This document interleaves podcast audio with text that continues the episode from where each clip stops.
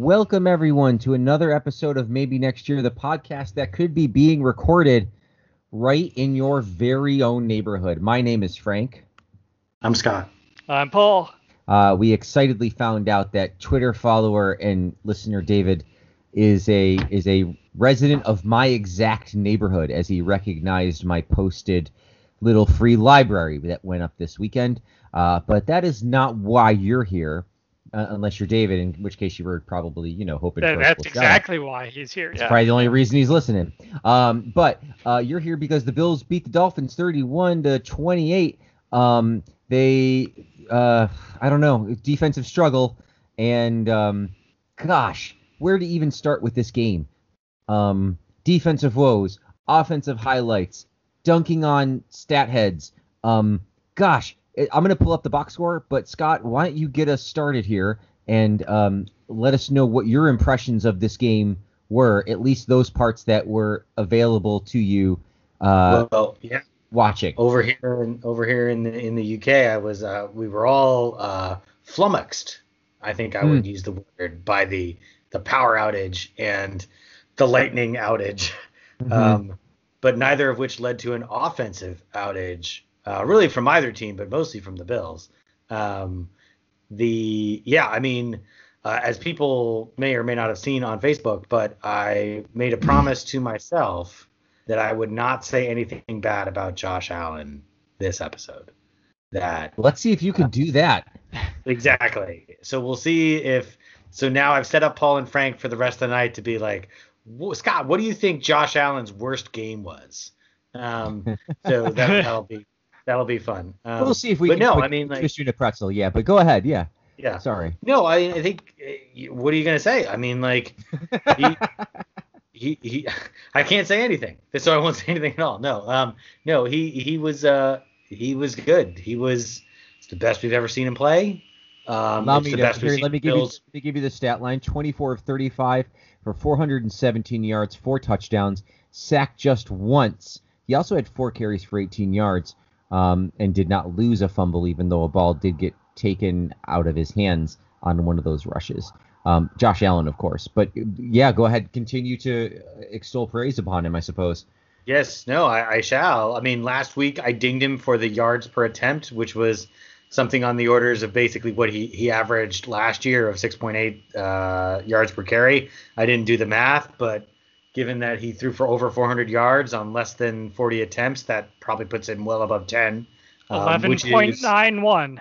Thank you, which Google is Calculator. Pretty good, given that you only need 10 yards for a first down. So, um, yeah, no, I mean, it was. I think the problem for me is, as a fan of this particular Buffalo Buffalo Bills franchise, who has Yes. not had a decent quarterback since. I mean, you could say maybe Bledsoe had some moments, and Fitz. That's the thing. Bledsoe had some moments. Fitz had some moments, but you know, Tyrod even had some moments here and there. Um, but really, since Jim Kelly has not had an actual living, breathing quarterback, and then uh, Wisconsin football fan as well, who for Right. one glorious season had Russell Wilson, and you know we were dropping we were dropping 70 points a game on people. Um, it was I've never seen what good quarterback play looks like. So I, I guess it's hard for me to to really. I think I think some of this is hard for me because it's like what a good quarterback does not make every throw. I mean that's the thing. Like Right. Russell Wilson's playing out of his mind. He's got nine touchdowns and 11 incompletions on the year. Um, but like that's that's like that's like video game quarterback level. Josh Allen Yeah. is well into good quarterback level, a borderline great quarterback level right now. At least the way he's playing. I Um, think seven touchdowns and zero interceptions in two games is is in, in 700 yards. I- I, think you have to give him great, right? I think he's playing great. He is playing great. I will We, say I. I, I, I'll I'll agree that maybe the book's not set that he is great, but like you Mhm. can't look at those two starts and say, no, he's playing pretty great. Yeah, no, I, it is, and and obviously it's a team effort. Um, you know, I don't want to. I mean, we can Yeah. spend more time talking about Josh, but obviously, like the, I mean, obviously, a lot of people have been singing uh, Brandon Green's pays for not just this year, but all the Mhm. other years. But really, like the Diggs trade, everyone is just like, what a heist at this point because Minnesota can't score. they had like 115 passing yards on Sunday, and Diggs had 153 receiving yards himself. Um, he's obviously like uh, a beast and a guy who has has really kind of obviously you know, I think we were struggling, and I'll, I'll, pass it over to Paul after this, and he can talk about the defense or whatever else he wants to talk about, or more on the offense, or, or more on Josh, yeah, or more on Josh, whatever. There's so much, but I think one of the other things that uh, we I've kind of struggled with, and it was a good someone brought it up as a criticism of Brian Daboll, I think on a Buffalo Rumblings article a little while back of like, what is this offense? What what what are we good at? What is this offense supposed to be? And I think the answer is mm-hmm. this is this was always supposed to be the Alabama offense, the one that basically he ran at Alabama. They had run it before a little bit in Alabama, and they continue to run it still. It's a college offense.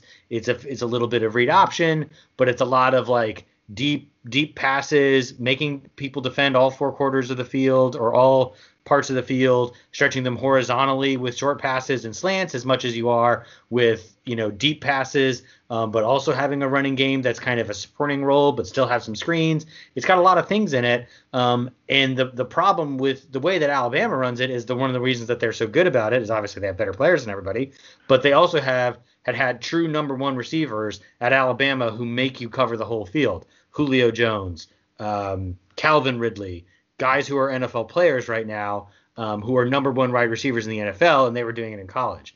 And last year, I think the offense may not have made as much sense because without that guy, even though John Brown was very good, you kind of need more than just those guys because that was the thing. Like there were times when Julio Jones and Calvin Ridley were on the same field at Alabama. Yeah. And so um, th- those you needed multiple kind of deep threats to really take advantage of the offense. Otherwise, people are just going to roll coverages. And now uh, with this offense kind of um, it's it's achieved its final form, like it is it is kind of the full on like just just blow your doors off, go fast, kind of a little bit of run and shoot, um, you know, fun and gun college offense, and it it's got the horses to run it. Josh Allen's running it great. Uh, I hope I hope it keeps going. Ultimately, the NFL is a tough league. Uh, yeah, I think no. the only thing I'm concerned about is that there's not a lot of film on this offense the way it's built right now. Now there's two games. People are going to start picking it apart. I think that was the other thing we can talk about briefly maybe later is whether or not the I think I'll just say it now. Frank and I were debating on on WhatsApp like did the Bills slow down in the third quarter or was it just kind of contingency and like some bad luck with the, the being backed up? I think what it kind of turned out to be, at least kind of inferring from what the announcers were saying, is that the Dolphins basically who had been running a lot of man offense and they had the corners to do it, they basically switched to a zone in the second half because they were getting torched. And so the Bills probably needed a quarter to kind of figure out how to attack it, and then they were able to to revert to do that. So they're putting teams on their back foot, but ultimately like other teams are going to be in a better position to do that than the Dolphins. this is a good place to to bring up Brian's comment about how did we root for a team uh, that hadn't thrown a 300 had, hadn't had a 300 yard winner uh, in six years. Um, how did we keep supporting this team was basically his comment, and I think that is a fair comment, and I would like to pass it on to Paul now because as, yeah. as Scott points out, like we got a lot of different things to talk about here with this team and, and what to do. We do. I will quickly mention that uh, Devin Singletary and Zach Moss had 18 carries for 93 yards total, which is a 5.2 average. I wanted to mm-hmm. mention mm-hmm. that because I felt there was very little chance of that even being touched on this podcast because things went yeah. so well with the passing game. There's so much to talk about with the, and there's stuff to talk about with the defense as well. Right. So I they could run, they just didn't. They, yes, to. exactly. And even Frank had mentioned Josh's four carries. Really, it was two because two of those were kneel downs. Yep. Uh, one was a great uh, straight ahead first down run, and the other, damned if he didn't try to get a first down by plowing, plowing over Dolphins, whose numbers were in the 50s and 90s, to try and get to that marker. So, uh, good job by the running game. But yeah, this was all about, and you talked about the, the comments we're getting, Frank, and and that this is this is how did we root for a team that didn't have this dynamic in offense before? Now that we know that this exists, you have literally three wide receivers on pace for a thousand yard season, which is not going to happen, of course.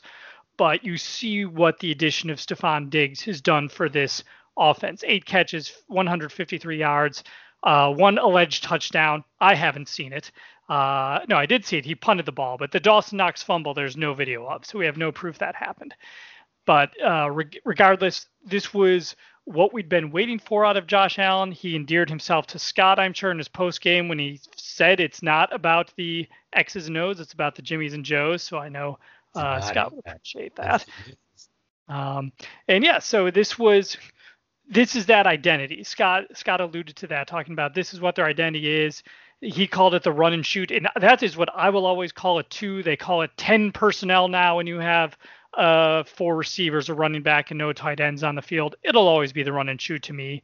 Gabriel Davis had one good play, but man, was it a good play and a game changer, a third down touchdown catch. Mm-hmm. Josh Allen and John Brown were on the wrong page on a on a potential pass to put away the Dolphins in the third quarter. They come back in the huddle. They talk about decide we're just going to run the same damn play and do it this way, and then they get a touchdown, another key third down play that essentially closed out the game. There will be regression. These were the two weakest, you know, teams on their schedule, possibly. Of course, it's too early to know that, but it's we do know it's going to get tougher the next four weeks when they have opponents whose combined record is eight and zero. Oh. But this is the exact type of offense performance that we really, I would love to get used to this. And I'll leave a lot of the offense for Frank, the rest of it. And then uh, on defense, yeah, we, we saw that this team was really missing uh, Milano and Tremaine Edmunds. Uh, by all accounts, Dodson, Klein, Matakevich did okay, but they didn't get very deep in their zones or a lot of plays. Mike Gesicki made them look uh, foolish. And when you look at the tight ends coming up, in the in the next four games, all of whom are Pro Bowl caliber tight ends. That's going to be a concern if they do not uh, if they're not at full health for these coming games. And of course, we saw Levi Wallace's struggles, you know, which we'll get to a little bit later in the question segment too. But you know, you hope with the return of the linebackers, with some adjustments, with not being picked apart by Fitzpatrick, who was good Fitzpatrick. You know, we've seen good Fitzpatrick, and we know what he can do, and he did it uh, you know that that can just sort of happen. So all in all, you know, I said I love this team. It's not necessarily justified love or a permanent love, but when you look at what they did and the fact that when they went down the fourth quarter, my thought wasn't, uh, you know, are they going to blow this game or, uh, you know, this is can they come back? I, I think they can, but can they? It was more like, ugh, why are you making me sit through this drama when you're just going to pull it out in the end anyway and now i'm just getting all agitated and it was nice to have that attitude for for a change of pace yeah it was it was um funny in the third quarter when they had the or sorry when they had taken the lead in the fourth quarter and i felt like our entire whatsapp conversation was like okay four minute offense here we go. And forget it. They just like were still throwing over the top and saying let's get up by 11 um and and to then hear McDermott in the post game not just embrace at the end of last year both he and Beane talked about the offensive getting better. And and the offense of course did get better but to see them embrace a passing offense uh, like they have like this where they are throwing the ball to put away teams um, when you know running the ball would have been what I mean certainly every coach including this coach would have done in years past. And to just have them realize like no that's not the way for us to win this game. The way for us to win this game is to get up two scores and and really try and just um and hammer it out that's awesome. I just it it shows a, a level of flexibility in in the in the uh, head office that is um awesome. It's just to, not to sound like a broken record but awesome awesome awesome.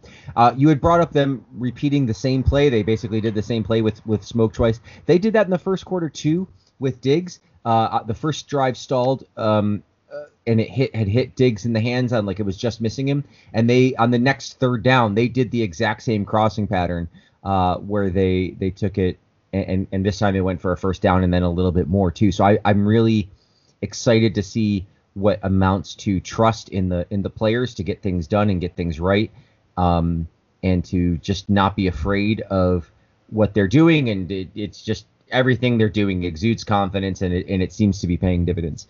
I'd like to um, move over to the defense. You guys really did. It, we could talk about Josh Allen and and his uh, accolades all day, um, and I, we'll get back to it more. Um, obviously, um, Levi Wallace just absolutely got exposed um, today or, or, on Sunday, and I think that's in part because of Edmonds Edmunds and Milano I mean, they changed the middle of the game. I don't think Mike. I think Mike Gesicki it probably is a good tight end, and I don't know if he gets eight catches for 130 yards and a touchdown if they're in there. But I think that there's a lot of stuff where the middle of the field was so exposed. And I had said, and, and one of my thoughts was when their goal line stand, which was a, an excellent defensive um, sequence. Uh, and then really the next time they were down there, it took them a little while to, to move the ball in. I felt like as the field compressed and and the middle of the field wasn't quite as big, and the corners in the defensive line could sort of be played closer, it, it was a little bit easier. I felt like that exposed or really demonstrated the exposure that missing both of those linebacker linebackers um, you know brought up. And so i'm happy to see that they were limited in practice today as opposed to not practicing at all like last week. Um, I'm, I'm feeling like maybe they they smartly decided to roll the dice against um, the dolphins and not so much the the rams and other teams and, and, roll the dice on whether they could just you know play through it from week two. Uh, t- a four point to, to be down in the fourth quarter was a death sentence for this team, as as was said on Bills and Beers. I think Lars used the phrase "death sentence" with Tyrod Taylor. I mean, he would get down in the fourth quarter, and that was it. I think he, he won the one game. And to have a, a game where you know you're going against Miami or you're going against next week Los Angeles, and the game plan, like our discussion to this game, I guarantee you, will not involve phrases like "we really have to hold them to 17" because we think we can score 19 against or 20 against the Rams. And we would have all been like, they're going to lose because there's no way they could hold the Rams to 17. But to see them be able to get into a shootout and win a football game is impressive and awesome. And in a weird way, exactly what I needed to see. I felt like this was better than um, a complete smothering of the Dolphins because you can really look at some of their defensive liability and you can say that they see that they overcame it. And so to me, you know, absolutely there's 14 games left. They could finish this season 2 and 14. I doubt it, but they could. Um, but I think that everything they, they've beaten all the people that they put they, they could only beat the Jets and Dolphins and that they did. Um, and so really impressive win top to bottom. Uh, certainly speaks volumes about where Buffalo is and what they're they're doing and of course, you know, sole possession of first place in the AFC East. So with this, I think, um, do we want to talk about? I mean, the lightning delay was weird, and the CBS power outage was weird. Uh, it certainly, it certainly fostered an excellent T-shirt from the Bill store where they did like a stick figure drawing of of Stefon Diggs's first NFL touchdown, which you can buy now on their store. Um, but I, I think that um, right. I think the odd things were one, we will never. Uh, I mentioned never seeing Dawson Knox's fumble. I don't think there's hmm. video mm-hmm. of it. And the other weird thing of it being like 4:40 p.m. and I'm like, man, all the games are done, and we're. I'm like, oh right, there was a huge delay in this game. But yeah, it was weird. Weird is the right word.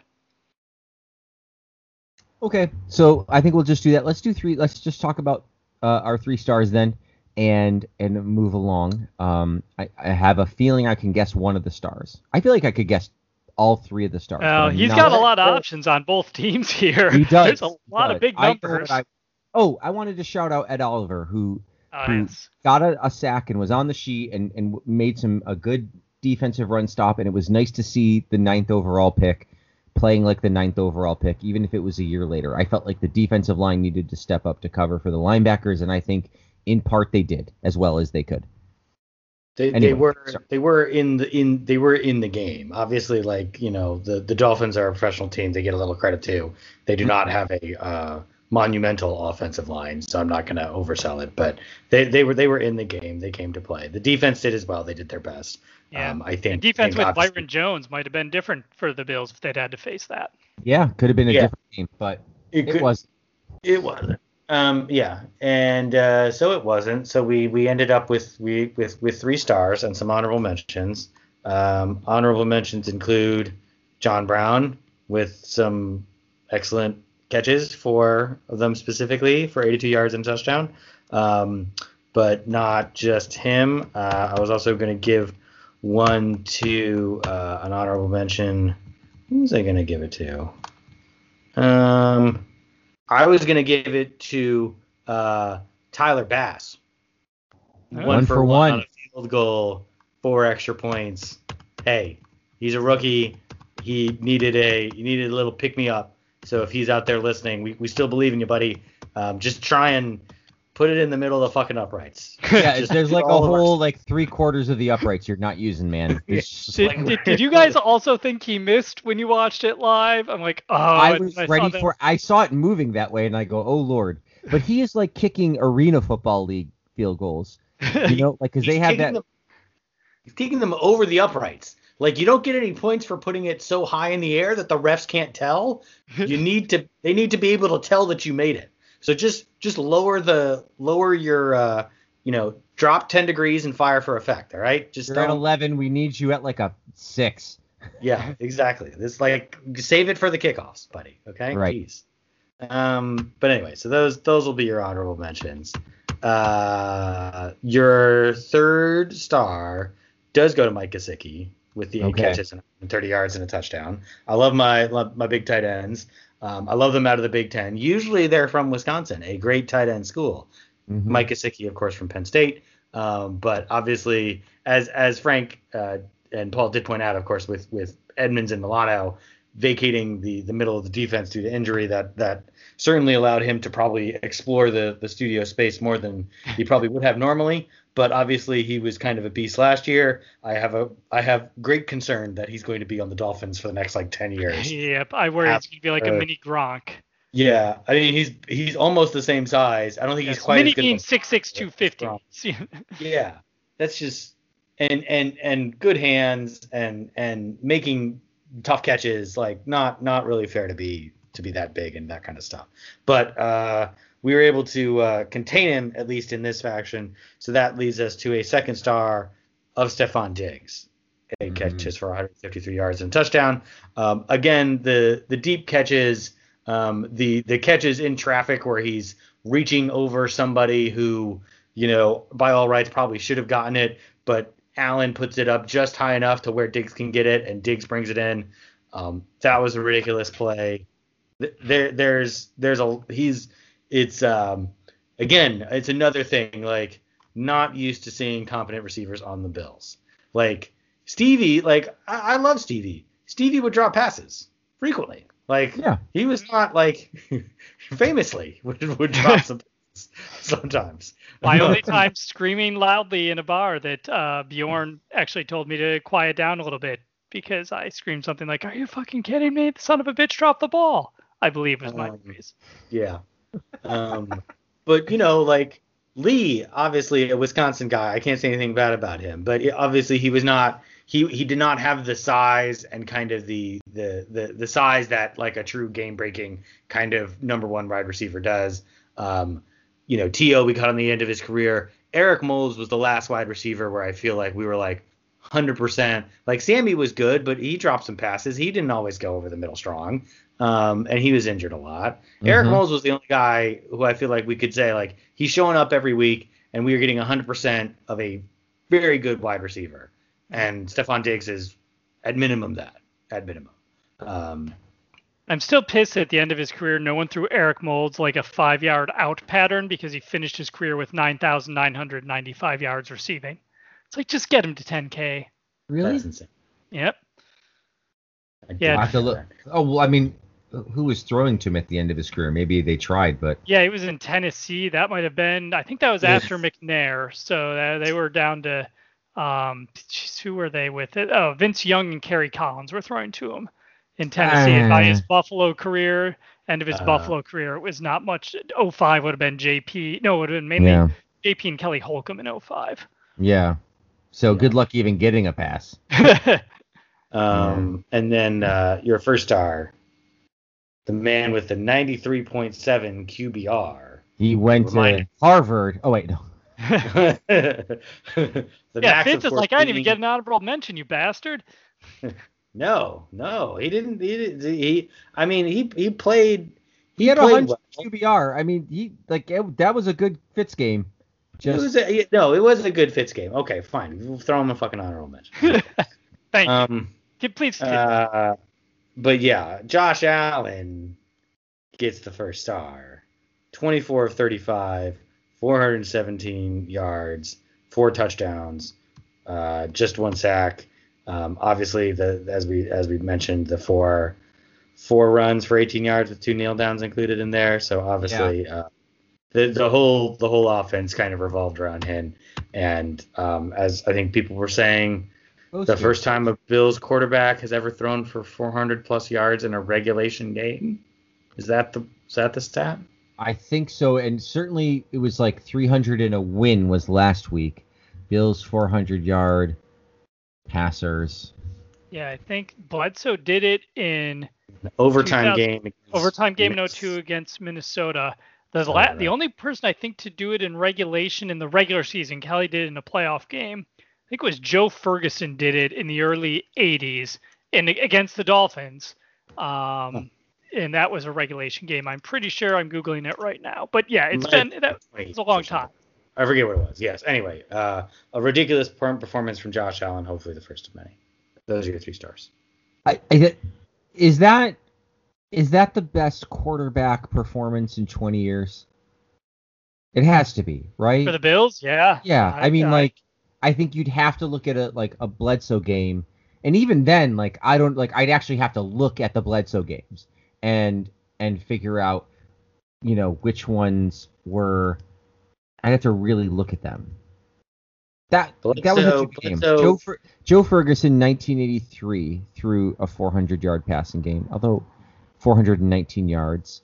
And then Jim Kelly. In the in the Minnesota game, Bledsoe was 35 of 49 for 463 and three touchdowns. Again in overtime. Yeah, so, I think a game. we better. could have a podcast on that game because people forget yeah. about that. And that game that was, was a wacky game. That was a that was a great game. That was a great. Yeah, so he, it's only the fourth time that somebody's thrown for 400 yards, right? So Jim Kelly twice, Joe Ferguson, and Drew Bledsoe, and that's it. Um, and then every Ferguson's game, probably the most impressive because that was 1983, five touchdowns, yeah. 419 yards, crazy.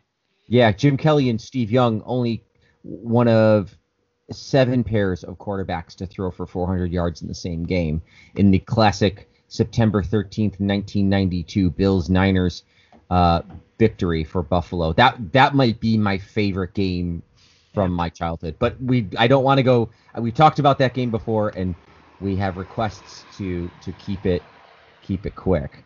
Um, I don't have a heel turn. I was thinking about taking a swipe at bloggers, but Lars on Buffalo Rumblings already did that. You know, people who with their with their drafts draft Nick stuff and then I thought about taking a swipe at Lars and being like, hey, not all stat heads are terrible, but I, I feel like I just this game is so cool. We don't need a we don't need a uh, a heel turn, and we don't wanna, need to build. You don't want to bust one out on me for my no, you're good. Critiques. No, you're good. You're good. Like I mean, look, the the reckoning will come, and uh, we none of us wanted to draft him. Uh, you know, we were all scared of it, but I don't. And and you know, look, I bought my Trent Edwards jersey in the middle of a jer- in, in, the middle of a football year that I was super excited for. Um, obviously, this is a completely different level than him, but uh, you know, the the story, the full story on Josh Allen's not written, and I'm sure that there are struggling there are struggles ahead for him yet. So we'll just sort of enjoy this. We'll move along. We'll get over to the injuries in the roster uh, stuff. You got um, a handful of people who didn't practice. Del'Shawn Phillips, Dawson Knox, Taron Johnson, Cole Beasley with a hip or thumb, which it I like. said hip they, slash thumb, so I don't know if he was trying to be all sassy with his hand on his hip and injured both. Yeah, uh, maybe it was a hip on thumb injury, but it said hip slash thumb on the Bills' official injury report. Which I read as hip or thumb, which is just a weird thing to get confused. Like if, it said like hip or leg, I'd be like, okay, that makes sense. he doesn't quite know where it hurts, but yeah. hip or thumb. Uh, Ed Oliver knee, Zach Mal- Zach Moss toe, Hughes got a veteran rest day. Um, it's of course just like the first Wednesday practice before the game, so some of these guys might practice tomorrow or Friday. Uh, certainly doesn't rule any of them out. I didn't see any injuries from this game that looked like uh oh. Um, so I'm not worried about it. And then of course the good news, or the better news at least, Edmunds in a non-contact jersey was limited, and Matt Milano was limited, and Trey White was limited um, with a shoulder problem or issue. Um, but they all did practice, so you would presume that they are going, they are a go against the Rams. Um, Scott or Paul, do you want to chime in on the uh, on this or the fact that Nate Becker and Antonio Williams were added to the practice squad and or Jason Croom was released from the practice squad um, as we do our kind of personnel no- news and notes here? Yeah, Anybody? I won't go into too much detail. I think I'll, you, you, a lot of these guys are names. You want to make sure they're they're going to play. The especially Ed Oliver with the knee injury, Zach Moss with the toe. The guys who didn't practice are concerning to me, and I don't think Dawson Knox will play because it's a, we're talking about a head injury there. Uh, yeah. So that could be a big deal. That's a weapon you you know. No offense to Tyler Kroft and crew, but uh, that that weapon's going to be missed. You hope Trey and uh, Tremaine and Matt come back, and you know this is not going to be a, a, an easy offense to play against next week. Um, and on the practice squad moves, I didn't even list that Evan Bain was added to the practice squad injury list because I didn't know that existed, and that seems like a made-up thing. But I apparently think that's due this year. I yeah, think it's, it's due this year. Yeah, it's got to be because that seems just like a way to stash more players. Uh, but yeah, I think I, will come. They Becker and Williams have been with the team before, and the Bills are high on them both. And with the injuries they have at the tight end, running back positions, with Knox and Moss not practicing, you might want to look out for them this week. But T.J. Yeldon's probably a better bet. Same with Lee Smith. And then on the release for practice squad, Jason Croom. I only wanted to note that he is the he was the last person on the Bills to catch a touchdown pass from Josh Allen in 2018. None of those players are with the team anymore. So uh, so thank you, Jason, for your service to the team. But you know, obviously, he's fallen behind even Nate Becker in terms of what they're looking for for the future. Croom gets the broom. Yeah, I, I, think the only thing I'll add is is obviously um, we're a bit, you know, the, the way that they built the roster. I'm trying to remember if we put anybody else on the roster at corner. I feel like we don't. I feel like it's still like White, Johnson, uh, Wallace. I mean, Norman is still. Yeah, Josh he's Norman weak. not on the list. Yeah, he's, no, he's, he's, on, he's out. He's on injured reserve, so it, he he's can't on the three-week IR thing. Yeah, so he, he yeah. can play next week, but not this week. Yeah. So I mean, I think that's. I think I'm. I'm definitely concerned about Taron Johnson. I, I think Trey. They were saying that was pretty minor, um, and a shoulder for a corner is probably less critical, as less, you know, obviously important for making tackles and to a certain extent getting his hands in the right spot. But for the most part, he's just got to kind of be in the area. Um, whereas some, uh, some, corners will just like actually have shoulder surgery to remove their soldiers to reduce weight, and then they can run faster. Exactly, and and I am fully in favor of that kind of uh, ridiculous kind of behavior. Yeah, yeah. And in fact, that's a good wacky schedule for next year. It's all the corners have all no, non-essential sure. body parts uh, removed. um, uh, it will be like Blade Runner or something. Um, yeah. But anyway, uh, but Taron Johnson with the groin, the groin obviously a lot more critical to the actual running and staying with guys, and given the propensity for the Rams to throw it and especially throw it off play action, um, that will be a kind of critical loss if that ends up being a, a major issue. And given our lack of overall depth uh, in the secondary, uh, that'll be concerning. So um, that's the one that I'm, I'm most worried about. Otherwise, yes, it'd be good to get Edmunds and Milano back, obviously. Um, but uh, in some ways, um, I was encouraged in some ways by the uh, by the play of the linebackers, even if they were being torched. Um, it's not. It's gonna. It was. It, it was gonna have to happen against somebody, and we survived. So hopefully they're in a better position now to, to, to deal with future teams going forward. So. So let's get to listener questions. And while we're doing listener questions, I've put a link in our chat, guys, to the Bills fan boxes. Um, as you know, on Sunday I was itching to buy a jersey. We decided that I would probably jinx whoever I bought if I bought a jersey. Uh, and so what I did was I signed up for these Bills fan boxes, uh, which will support local charities. Uh, each of the shirts are designed by a, a player. They sort of promote what the player wants to promote. And I so I got one. I got my first one, and I have another one coming for the Rams game soon. There's one for each home game through the season. I did that, and I also bought Josh Allen's cereal, Josh's Jacks. And so after that, but before this day in Bill's history, I would like to discuss briefly um, what it's like to have Jacks in your mouth, um, as we have been saying all in my house all week. Um, so I have which I'm Tom, sure you started. I there is no, it was literally my friend tweeted me like, "Are you gonna buy these? Do you want to get Josh's Jack in your mouth?" And I'm like, I can't possibly turn that down. but we will discuss that in a moment. Let's get to Tom's question. I'll read Tom's Facebook question, which is our last Facebook question.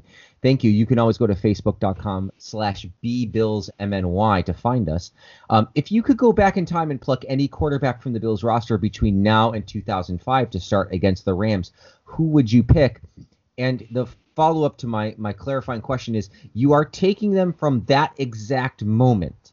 So if you were to pick Ryan Fitzpatrick, you'd probably have him a week before he signed his big contract extension. That was the idea. So from 2005, so we are in a post Drew Bledsoe world, all yep. the way up through presumably Josh Allen.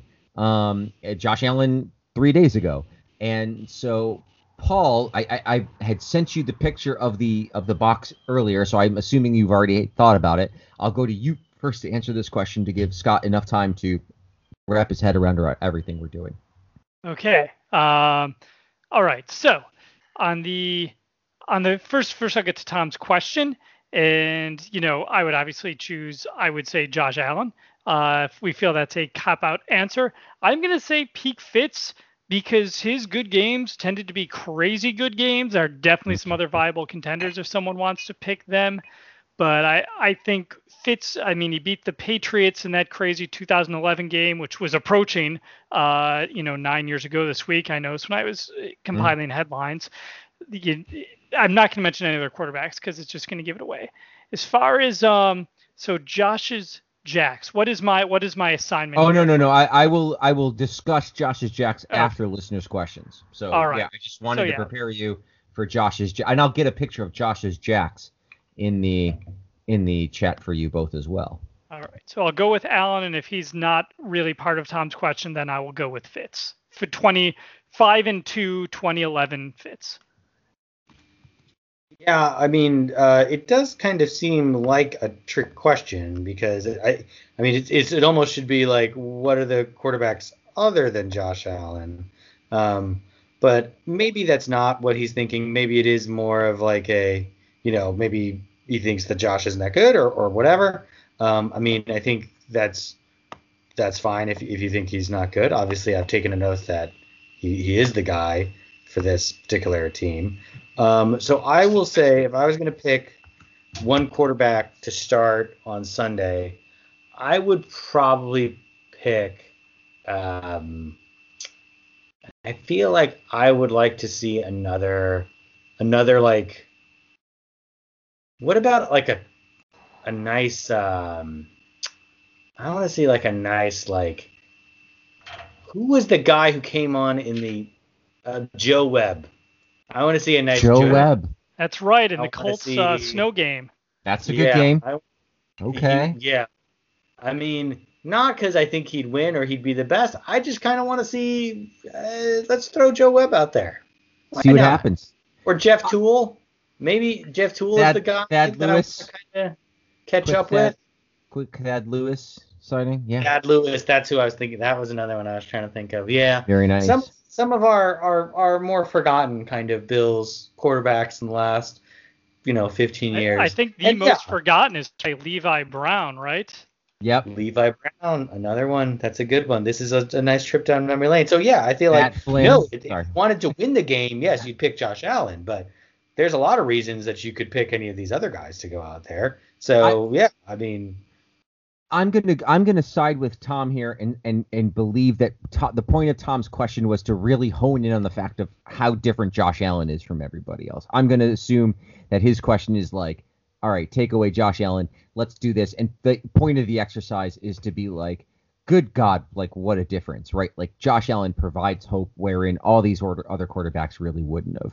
Um, and to that extent, to drive such a point home I think I would choose either Tyrod Taylor or Nathan Peterman. Nathan Peterman's almost too cute, but I almost would want to see Tyrod Taylor do this game. And I really, and he had a weird chest injury this week and he had to go to the hospital. And I'm glad that he seems to be okay. And I'm rooting for him. I like Tyrod Taylor. As a person, he seems just fine. But I would we like wish to him the best for his punctured lung issue because the Chargers oh, doctor that what it is? apparently ter- yeah. So the Chargers doctor was giving him an injection uh, for what a rib injury. Oh my and god! And he punctured his lung. lung. Yep, sent him to the hospital, yep. and that's why he missed oh the game my against the Chiefs. God, they were like he was having weird chest pain, so they sent him to the hospital. And I'm like, okay, I hope that's not a thing that's like serious. They punctured his lung. Okay, so uh, yeah, Anthony Lynn has some answers. That God, that okay, I don't want that to derail me. I really hope he's okay.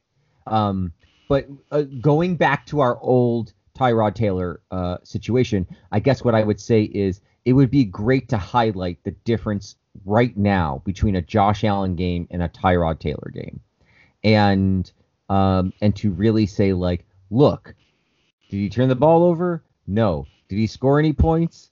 No. Right? Did he somehow like not get the ball to Stefon Diggs because nobody trusts him? look, that's what it looks like.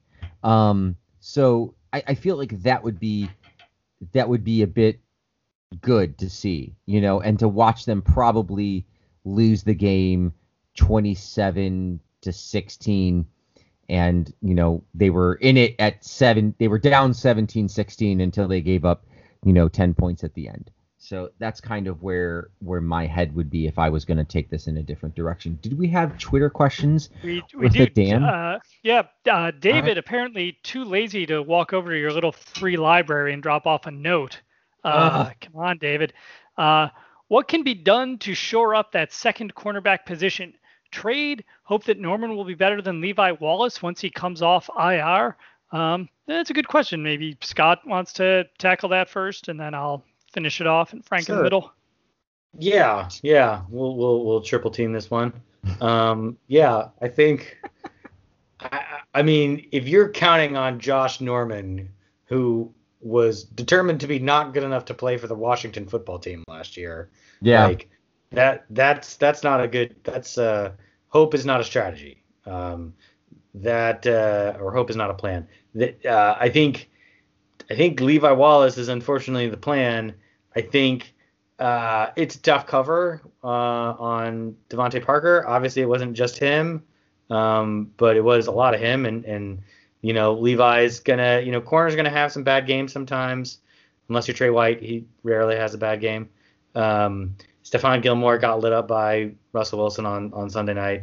So you know, it, it happens. Um, I think in general the theory is is that we play a little more zone and try and protect him, um, and that maybe we, we didn't do as much of that maybe on Sunday just for because whatever Miami was running or or maybe it was just bad matchups. But um, hopefully, I, I don't think there's I don't think there's a plan. I think the Bills are comfortable with Levi and Josh Norman. I'm not terribly comfortable with that situation or with the depth behind them, as I previously noted. But um, I think the Bills have kind of made their bed. I don't think they're I don't think they're going to be shopping for new corners right now, unfortunately. Um, yeah. Yeah, I think Scott's right. I think trading for a corner and and or acquiring one uh, that you hope to make a, an improved impact.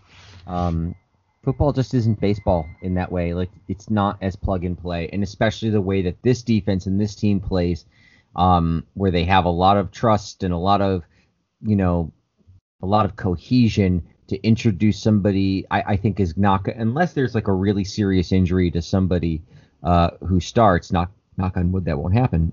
I don't see them pursuing anything like that. I think the best answer to Levi Wallace's issues are Matt Milano and uh, Tremaine Edmunds I think if you're getting better linebacker play out of the middle, it changes things for the cornerbacks. I think another good answer is improved play on the defensive line. If they are getting into the backfield this week against a team that has slower developing plays, look, the, the Rams are a deep throwing team. And, you know, Fitz gets rid of the ball quick. It's one of the things he, he's never met a, a, a pass he won't try, Fitz. And so he gets rid of the ball. But if you can if you can have the time to get pressure on that quarterback, it changes the equation for Levi Wallace. Levi Wallace is the third corner on this team for a reason because he's not as good as the first two. But he, so I think that as the rest of the defense improves, the pressure on him changes. And so hopefully that is is the answer. But I think if if if you need to get outside of that, then we're we're in tough luck. But you know, he had a terrible game. He really had a terrible game. It wasn't a bad game. It was a terrible game against the Jets. He was absolutely abused. Um, he wasn't nearly as abused by the Jets. The Dolphins did it to him. Sorry, and um, and you know he's going to have a hard day against the Rams, but if the linebackers are back, it will change that dynamic. And so here's hoping. Yeah, that's those were both perfect answers. Since I don't have anything really substantive to add, I'll just note I agree with Scott's point that uh, while the Bills may be comfortable with their linebacker cornerback depth, I am not. I think Frank made a couple excellent points too. One with Milano and Edmunds coming back. That sh- you had Levi Wallace on a tight end a lot last game because that was the best Miami had to to offer uh, as far as the second best Miami had to offer. That's why they put their number two corner on him all the time. Uh, and with Edmunds and Milano as two guys who can be pass covering, li- uh, tight end covering linebackers. Can they do it with Tyler Higbee? We're going to find out probably on Sunday. Uh, you know, but but they think in the long term they should help. And Frank also made the excellent point about the talent getting better around Levi Wallace. I think of another undrafted Alabama free agent from that's from 2018 who was with the Bills named Robert Foster, who seemed really good to us until we saw what really good wide receivers actually looked like. And so we have an improved defense, and maybe Levi is just not a long-term answer. Uh, but of course, my real answer is Vontae Davis. That's that's what you got. Absolutely. Yes. All right, what do we got? All right. I think are we ready for this day in Bills headlines yet, or oh no, we're doing Uh, Josh's Jacks. Oh yeah, no, I, I, that's the questions. Then then thank you to our fans who can find us MNY Bills on Twitter. Uh, yeah, so Josh's Jacks. Um, I think it's interesting that they have blurred out the NFL logo on his helmet and his jersey, and if you go to the back of the box, which you guys can't see, they blurred it out again. But like it's very clearly like a pseudo Buffalo Bills Buffalo as part of his uh, as part of the logo. So I, I'm guessing there's some you know NFL trademark stuff going on here. Uh, but Josh's Jacks, they are red and blue Froot Loops, and I haven't had Froot Loops in a long time. And my daughter was so happy to see baseball cereal until I told her nope football. She's like, oh yeah, football cereal, and she's like, let's definitely get the football cereal. And her and I had it on Saturday morning, and it is like a direct injection of sugar like into your gums and I had energy all morning. It's weird, but I did and they're delicious and we have since moved to just sprinkling them on other cereals because there is definitely a high level of sugar and we will not be buying them again, I am sorry to say for Josh Allen, but a good pseudo cereal for Josh's Jacks and we have definitely had a lot of pervy jokes um, using the phrase "jacks" in my house between me and my wife. None of which that my children have picked up on yet, as far as I can tell. Do you have any questions about Josh's Jacks, or should we move on to the the uh, the Bills box? Yes, I will just note they probably have an NFLPA license, but not an NFL license, hence the logo exclusion. But on the cereal itself, you've perfectly described uh, exactly the type of cereal I expected that to be. It's just funny because I I would I would I agree, Paul. I was just think I was just th- thought it was funny that like like clearly they didn't have a serious problem with Bill. They just didn't want them to use the exact logo. You know, a lot of times it's like, well, that's too close to our logo too, and and like this time they didn't really have that problem because they clearly have like this bison with a red stripe coming out of his horn, and I'm like, anyway, um, the Bills boxes are fan boxes. Uh, they are part of the initiative stemming out of the racial injustice protests that the that um it, it's basically one of the things that they came up with including um, donating to get Buffalo school children into into uh, to have internet access. There's many children that don't have internet access in their homes, and one of the things they're doing is they're highlighting different local charities. You buy this box, it's shipped to your house. It's kind of like you a substitute for going to the game and getting some game stuff, uh, with the caveat that the the, the uh, each week or each uh, home game week a different player creates a different shirt, and then you get some other stuff. So it came, the, as you can see, the box is beautifully awesome with like a Zubaz style hey, hey, hey red and blue um, interior. It's very trippy when you open it. You get this very actually that that towel is not like a cheap. You can't think of like the terry cloth towel that the Nationals give away for free. Like that's a heavy duty kind of sweat towel. Um, I was thinking about getting a Bills mask. Don't need one now because it came with it. All right. And then, and then Jerry Hughes's um, Jerry Hughes, it's, it's, signed by him. it's fists in the air, equality, Black Lives Matter, Bill's T-shirt signed by not signed by him, but screen printed signed by him, which um, is not the charity. The charity is ECMC, the Erie County Medical Center, um, which is an excellent hospital in the area, and they serve a lot of underprivileged people. And I was very happy that my money was going there. Um, I want to be careful with how I say this next thing.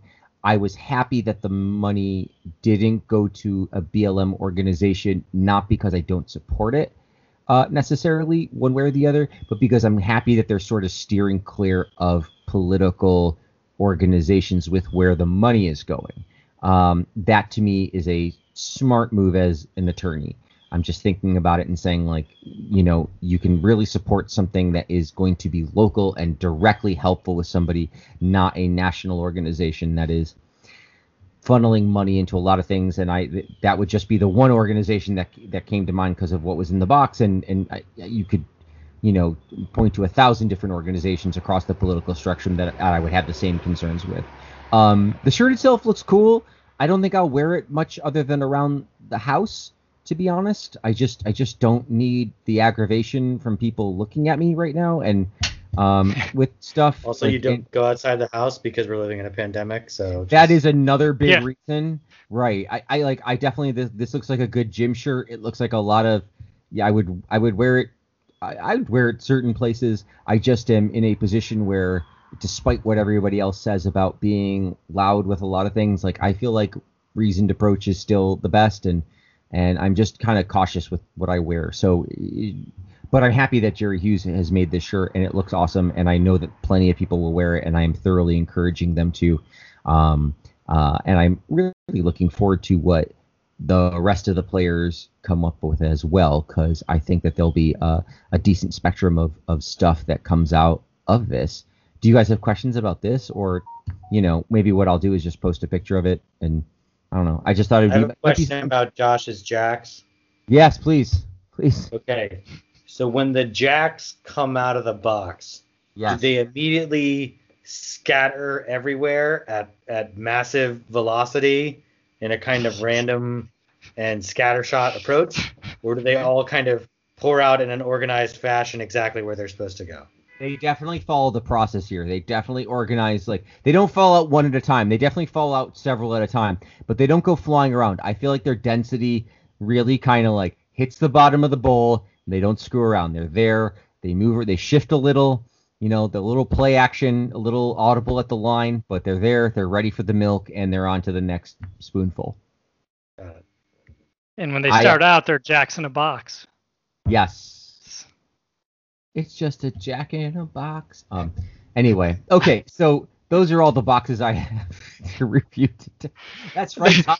we have a new segment. This day in Bill's boxes. Yes. Yes. And let's move on to this day in Bill's history because we're we're doing well and and Scott, our friend, has to get up early. Yes, I had one leftover note from the Dolphins game, which I'm going to read very quickly. AJ Epenesa was inactive, was an was active for his first NFL game. Congrats, but was invisible. And also, I think we forgot to mention that Josh Allen has played four games against the Dolphins. Has been AFC Offensive Player of the Week in three of them.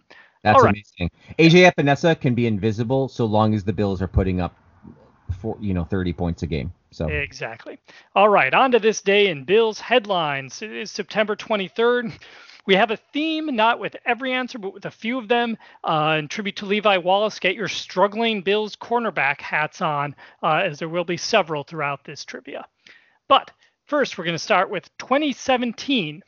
How Pilates turned Bills linebacker blank into a Pro Bowler says long before he joined the Bills, he was introduced to Pilates, a conditioning program focused on building core strength, flexibility, and endurance, blah, blah, blah.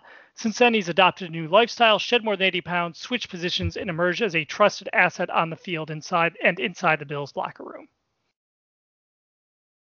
This is Sorry, uh shed, shed more than 80 pounds? Yep.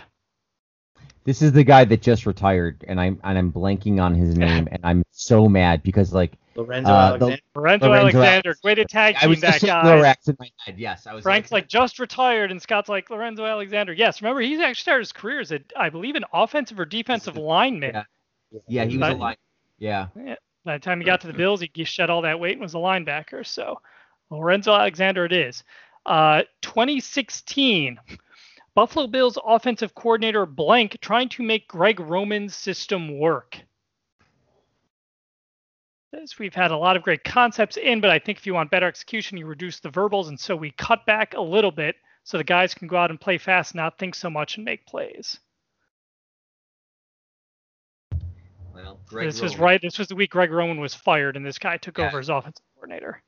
They won that game and he got fired, right? Like No, they beat- lost, but the offense put up 31 points. They lost like That's it, 35 yeah. 31 to the Jets, and and they fired the offensive coordinator. I remember it was color rush week, and then so this was obviously the next guy who was the Anthony running Lynn? backs coach. was Anthony Lynn, I heard Yes. Scott with the answer, and Frank actually said Anthony there. Lynn earlier in the podcast. Well, I I was also saying running. I was going like it was the running backs coach, and I was about to say Anthony Lynn. So we're I feel good about this. We're Good two for two. All right, so you guys are starting off the uh, blaze of fire. This one I think is gettable too. Uh, 2015 with blank, Dolphins will see what they're missing. Uh, the only time you actually think about is when your pay the pay that paycheck is in your locker. Blank said, but when I'm lined up on the field, I'm not thinking, oh, they just paid me this much money. I'm not thinking of it. Even when I came here, I know for a fact that the money is based off of what I've done. So I don't think I'm sitting here trying to prove to people why I got it. I guess that that's what keeps my mind at ease. So former Dolphin, Hmm. played for the Bills. Yep. What year was it? 2015. 2015. This could be the third consecutive Robert Royal. this could be the third consecutive clue where Frank gives all the hints. Oh then no no no no no! It's the other Oh. tight end. Charles Clay. end? Charles Clay. Yes. I was like, yeah, yeah. yeah. Allie, oop, done. Yes. Wow. So we have so Frank is John Stockton and, And you're Scott is Karl Karl Malone. Malone. Yeah. So that's that's how we're playing today, but it's it's effective. I wanted them to win a championship. Those guys were great. I, I mean, I wanted the Knicks to win one, but like I, I liked Stockton and Malone. Anyway, go ahead. All right. Um, 2013. This one's a little tougher. You'll remember the name when it's said, but will you remember it beforehand? Uh, the first in our struggling cornerback theme. With Leotis McKelvin's injury and Blank's woes, Bills secondary in trouble. Says the Bills need some help. There are veteran are there veteran options out there? Will they go after one or more of them? At this point, they may not have a choice. So the cornerback that they said is experiencing woes, he was burned badly twice in a Bills loss to the Jets in a game where the New York had 20 penalties and still beat the Bills. Um, and by the way, another headline that week: Bills lose out a first of hopefully many EJ Manuel Geno Smith battles. Uh, that did not come to fruition. Uh, but this guy's currently a cornerback. Go ahead, Scott. No, uh, just- that's just hilarious. Um, what was the year?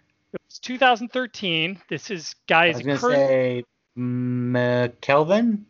no, McKelvin is he was McKelvin was That was mentioned. my guess. Um, was so this an guy, he's, Oh no, no, no. Leotis was Leotis McKelvin the one that ran back kicks. he was yes. Okay. Not McGee. McGee he all, he also kicks. ran back kicks. He was good Terrence too. McGee was was earlier than Right. that. This is a bad player. He's currently he's a cornerback still with the Hamilton Tiger Cats and has been since 2017 in the CFL. oh, okay. He was a 2011 round seven pick by the Bills out of Richmond. Uh, he struggled mightily in his five starts in 2013, one of which was his Jets game. He was cut by the Bills on November 19th of that year. He played with the Texans and Dolphins also later that year, and they both caught him. He played two seasons with Washington in 2014, 2015, and that's when he ended up in the CFL a couple of years later. Yeah, I, I'm not gonna get this one. All right. The answer is Justin Rogers. Justin Rogers. Uh, But one- nice CFL CFL career for him. Good for him. Yep, and we actually I think we have another CFL one down here later, but we'll get to that in a minute. All right, uh, 2011, Buffalo Bills blank answers wake up call. I think he responded, Chan Gailey said. I don't know if it was because of the demotion to the second team, but I know he's responded. He's played well in the first two ball games. He's been more consistent in his play. And then the Mhm. player said, I just took it as I'm not playing up to Chan's standards, and that's why he did what he did. I just have to play harder and better and do the little things, and I think I've been doing it. So this was, I'll give the position a minute. I'll start by saying it's a 2008 seventh round pick of the Bills out of Northwestern State, which is in Louisiana, and he was on the offensive line somewhere. Because McGee was also Northwestern State, but obviously. You're ready for McGee. Um, uh, okay, offensive line. So.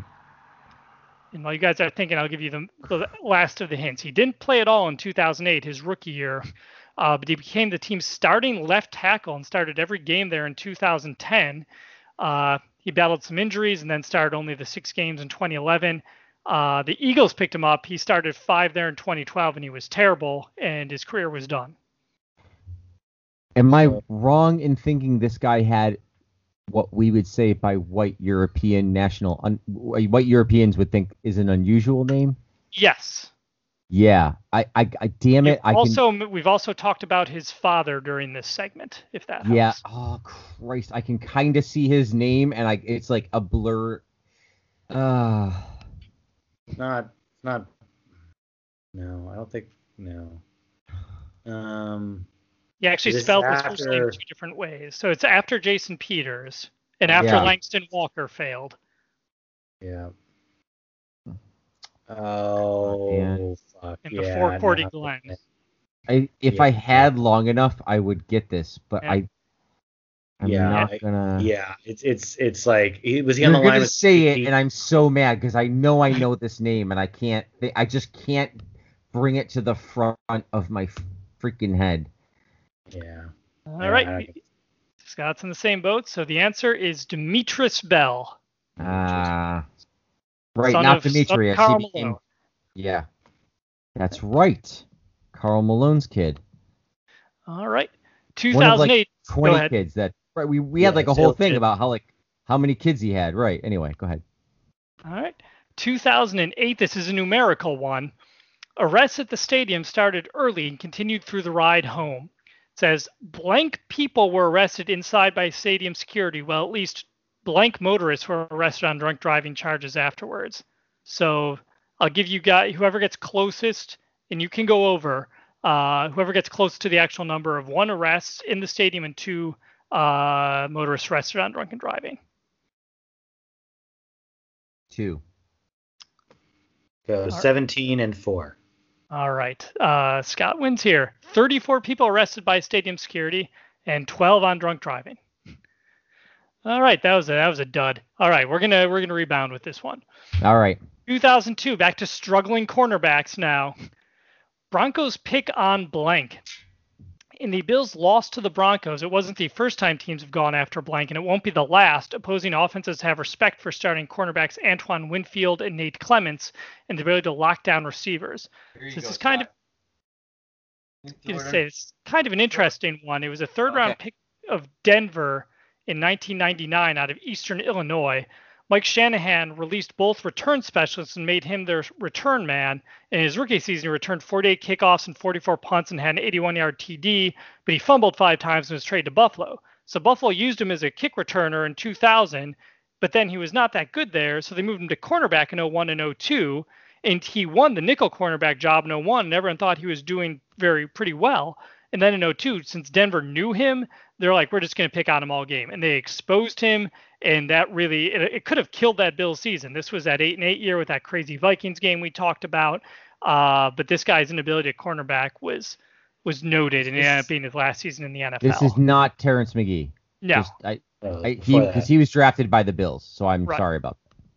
Chris Watson. Chris Watson. Good job, Scott. Stop. Wow, that Stop is up there with Frank's Brad Dallewiso last week. That is no, it's it's it's That's again better. that is the sweet spot of, of Scott playing like a ton of Madden in college with the Bills. And so those 02, 03, 04 teams, I'm actually like th- there's a lot of names that ring bells there quickly, so Yeah, man. All right, good job, Scott. This will be this will be tougher. This is also a struggling cornerback, but one who had a good game on this particular day. Uh, three questions to go. 1996. Bills do it with defense as Cowboys fall to one and three. It says Buffalo Bills didn't have Jim Kelly today, but their defense was so good they didn't need him. Uh, they beat the struggling Cowboys 10 to seven with a dominating defense. You mentioned about Todd Collins being replaced by Alex Van Pelt after Collins hurt his ankle. Uh, but the question comes uh, here. Buffalo took a 10 0 lead in the third quarter after Blank made the first of his two interceptions on consecutive Aikman passes. He picked off an Aikman pass intended for Kelvin Martin and returned the ball 31 yards to the Dallas nine yard line. Uh, and this guy was he was an undrafted free agent from Alabama State, signed with Houston in 1992, played with them in 93, and then played with the Ottawa Rough Riders in the CFL in 95, and played for the Bills from 96 to 99. His career ended in October of 99 when at 30 he suffered a torn ligaments, suffered torn ligaments in his knee. Played 54 games for the Bills, six as a starter, intercepted five passes, and had 64 tackles. And he's credited with getting Jason Pierre-Paul involved in football because he was his high school coach.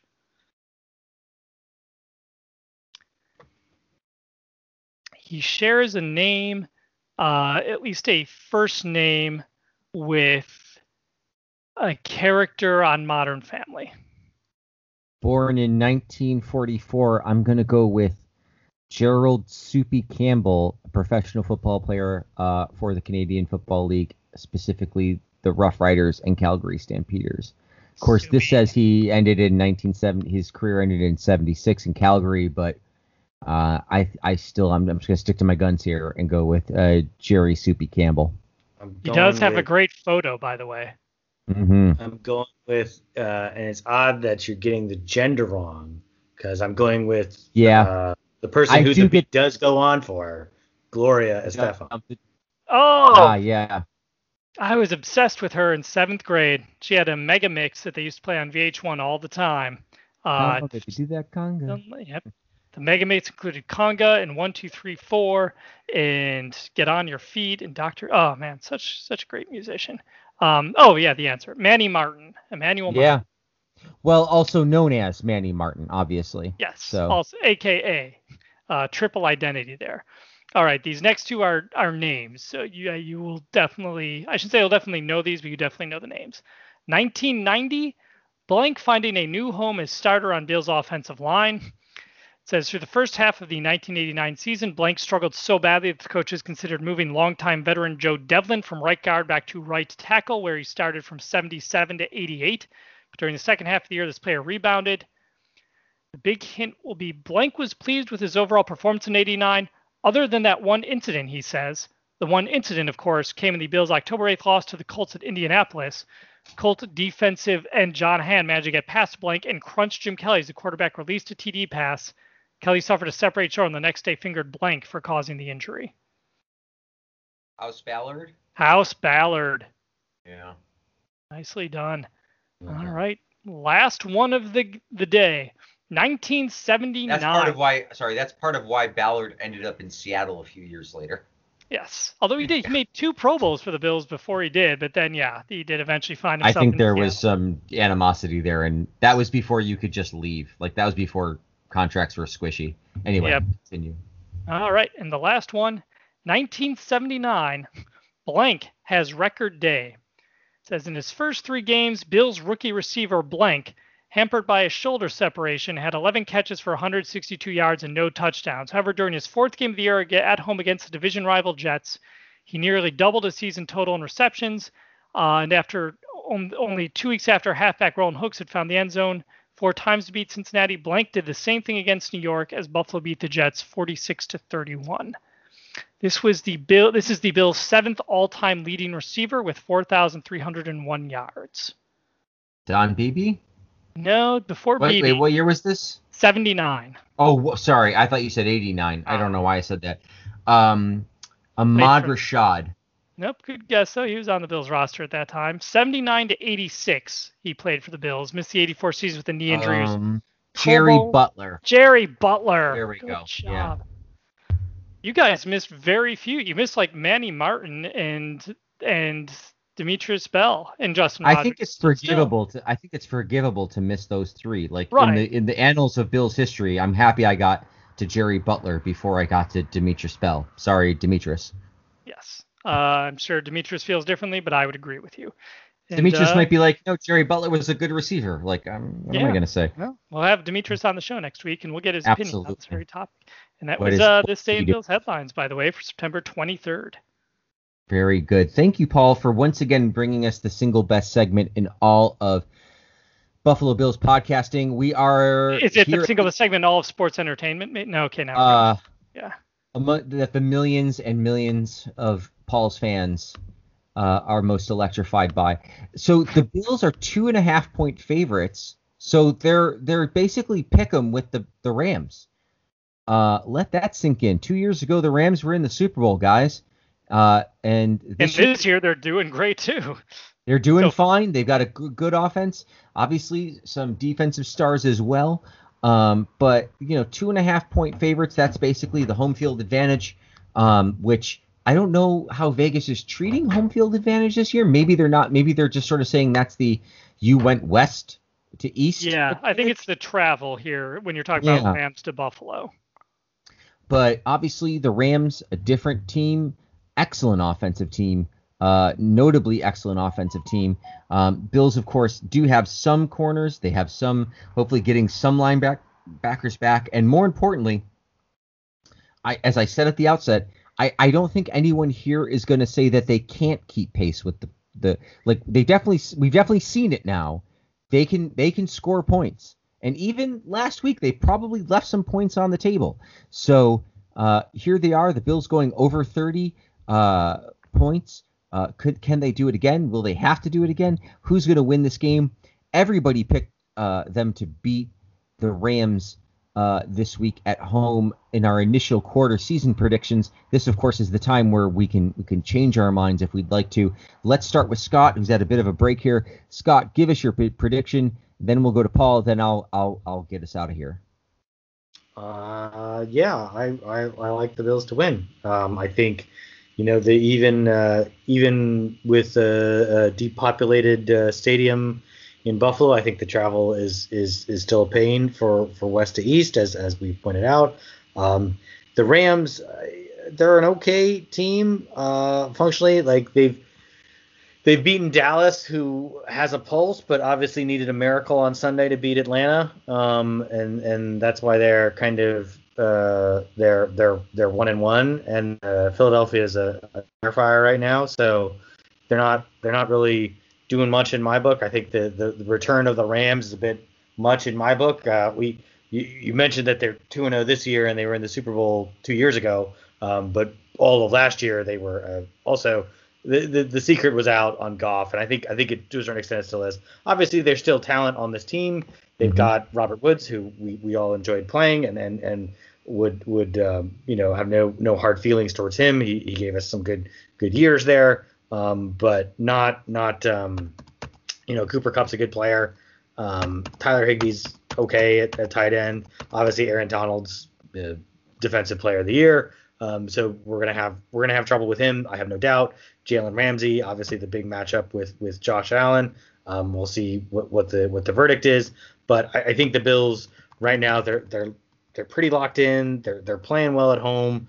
Um, you know, we we've had to deal. You know, uh, I, I don't think that the Rams have enough horsepower to, keep up in this game. So with this uh, firepower that the Bills are bringing to the table, so I'll go ahead and put another one in for. I'll put this at like a. Uh, I'm gonna go ahead and say Bills 28, Rams Mm, I'll give him. I'll give him. I'll give him uh, 17.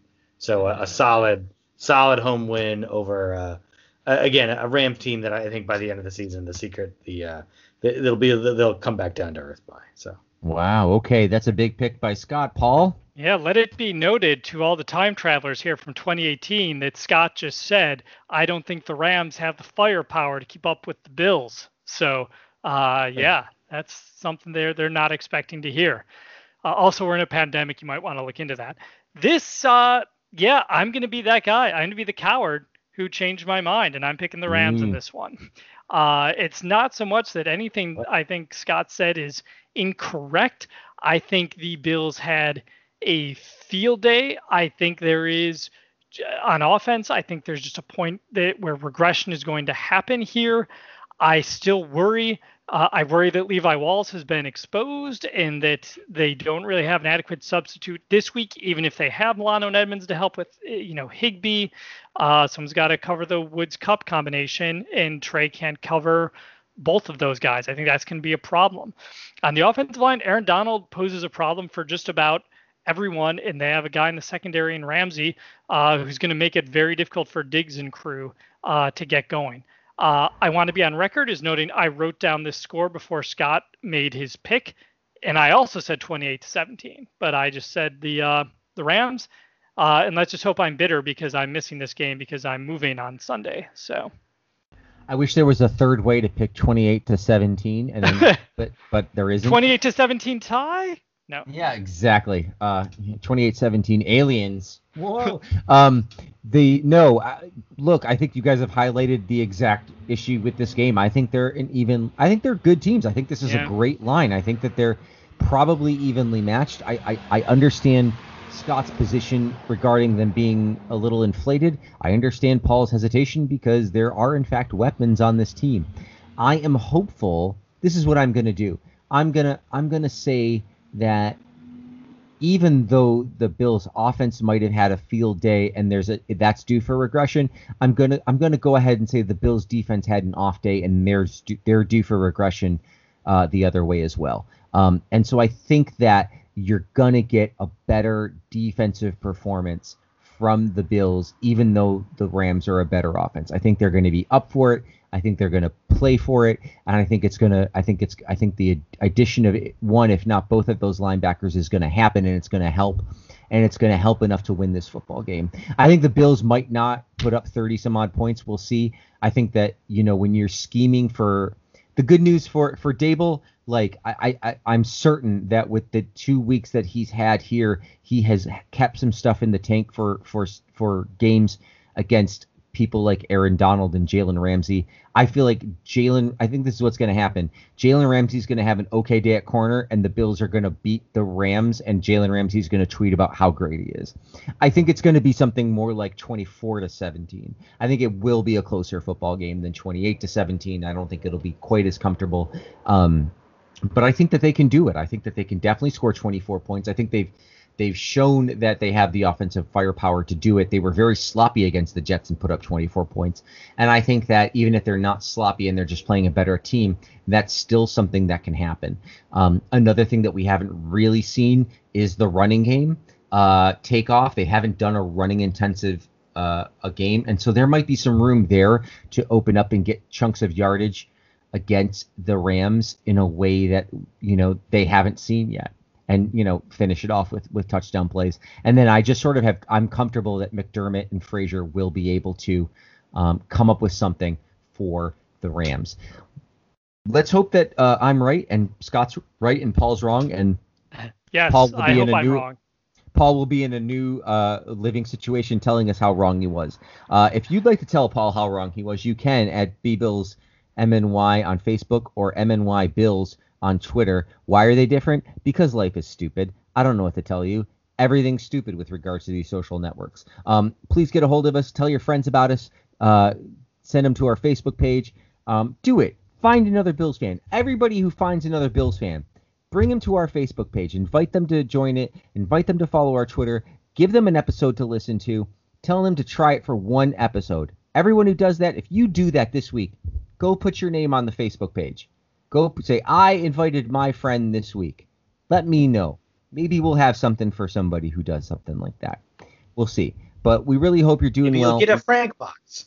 Maybe, Maybe it'll have a Frank box. Maybe I'll send you all like the t-shirts I don't wear anymore that have holes in them. I don't know. We'll find out. He'll send happens. you a Trent Edwards jersey. I have a Trent Edwards. Well, I had a Trent Edwards jersey. I don't know what happened to it, but we'll see what happens to it. Until then, thank you so much for listening. We want to get out of here. Paul, Paul and Scott have got stuff to do, and as do I. Thank you so much for listening. My name is Frank. I'm Scott. I'm Paul. Good night, everyone. Take care.